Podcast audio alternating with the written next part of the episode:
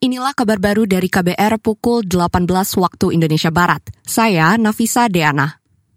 Kepolisian daerah Polda Metro Jaya membantah ada anggota polisi tersangkut kasus dugaan terorisme yang melibatkan pegawai PT KAI. Sebelumnya sempat beredar kabar ada anggota Polri ditangkap karena terkait jaringan terorisme.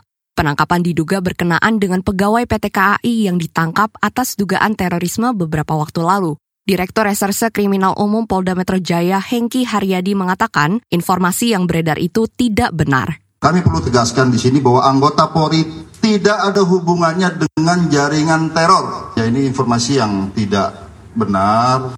Direktur Reserse Kriminal Umum Polda Metro Jaya Hengki Haryadi mengakui Polri memang menangkap tiga anggotanya. Dua di antaranya anggota Polda Metro Jaya. Penangkapan itu, kata Hengki, terkait senjata api ilegal.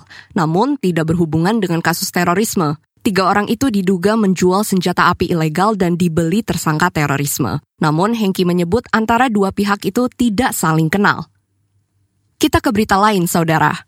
Pemerintah berencana memasang scrubber atau alat pengendali polusi udara di pabrik atau industri di kawasan Jakarta, Jawa Barat, dan Banten. Hal itu disampaikan Gubernur Jawa Barat Ridwan Kamil setelah mengikuti rapat koordinasi penanganan polusi bersama sejumlah menteri dan kepala daerah di kantor Kementerian Koordinator Kemaritiman dan Investasi. Industri itu akan dikasih scrubber yaitu peredam polusi. Kemudian uh, batu bara juga akan perlahan diganti ke energi terbarukan. Contohnya di Ciratan sudah ada solar cell kan. Kemudian konversi uh, yang namanya kendaraan listrik itu akan ada subsidi dinaikkan dari 7 juta ke 10 juta supaya motor biasa beralih ke motor listrik. Gubernur Jawa Barat Ridwan Kamil menambahkan, pemerintah berencana melakukan rekayasa cuaca untuk menangani polusi udara ini. Ia menghimbau masyarakat tetap waspada dan tetap menggunakan masker bila beraktivitas di luar rumah. Di pihak lain, Asosiasi Produsen Listrik Swasta Indonesia atau APLSI akan mendukung kebijakan pemerintah untuk kalangan industri beralih dari pembangkit listrik tenaga uap atau PLTU berbasis batu bara ke PLTU berbasis energi baru terbarukan. Kita ke Jawa Tengah. Pemerintah Kabupaten Rembang mengalokasikan anggaran 600-an juta rupiah untuk membuat sumur bor dan pipa air di daerah kekeringan. Bantuan diprioritaskan untuk belasan desa terpencil di puncak pegunungan. Selengkapnya bersama reporter radio jaringan Musyafa dari Radio R2B Rembang.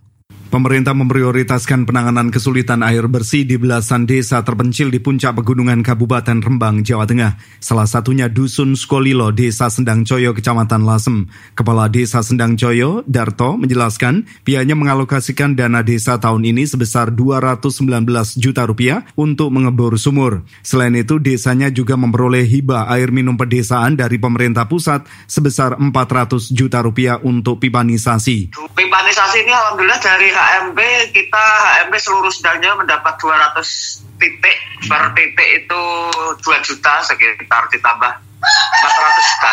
Hmm.